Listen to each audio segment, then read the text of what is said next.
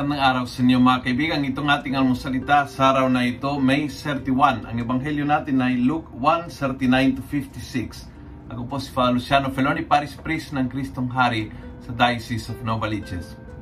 Sabi ng ebanghelyo, when Elizabeth heard Mary's greeting, the baby leapt in her womb.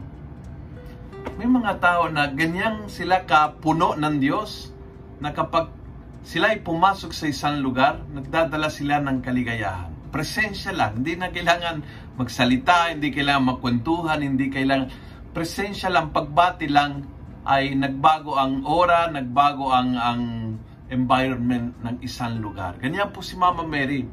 Lalo ganyan si Mama Mary nung nagdadalang tao at ang dala sa kanyang sinapupunan ay ang anak ng Diyos na nakatawan tao everywhere na pumasok ang mahal na birhen, habang dinadala si Jesus, automatic bukal ng grasya, bukal ng kaligayahan.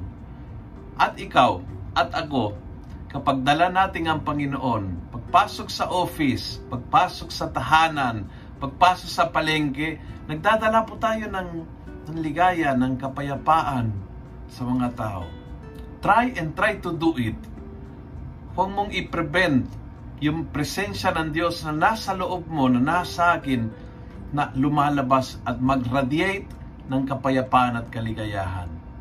Tayo din ay nagdadala ng presensya ni Jesus. Bukal ng malaking malaking ligaya, malaking malaking tuwa, kapayapaan, maganda, magaan ang pakiramdam ng mga tao sa ating kapaligiran. Let's try to be like Mary and let our visitation, wherever we go, be a source of blessing. Kung nagustuhan mo ang video ito, pass it on. Punuin natin ng good news ang social media. Gawin natin viral araw-araw ang salita ng Diyos. God bless.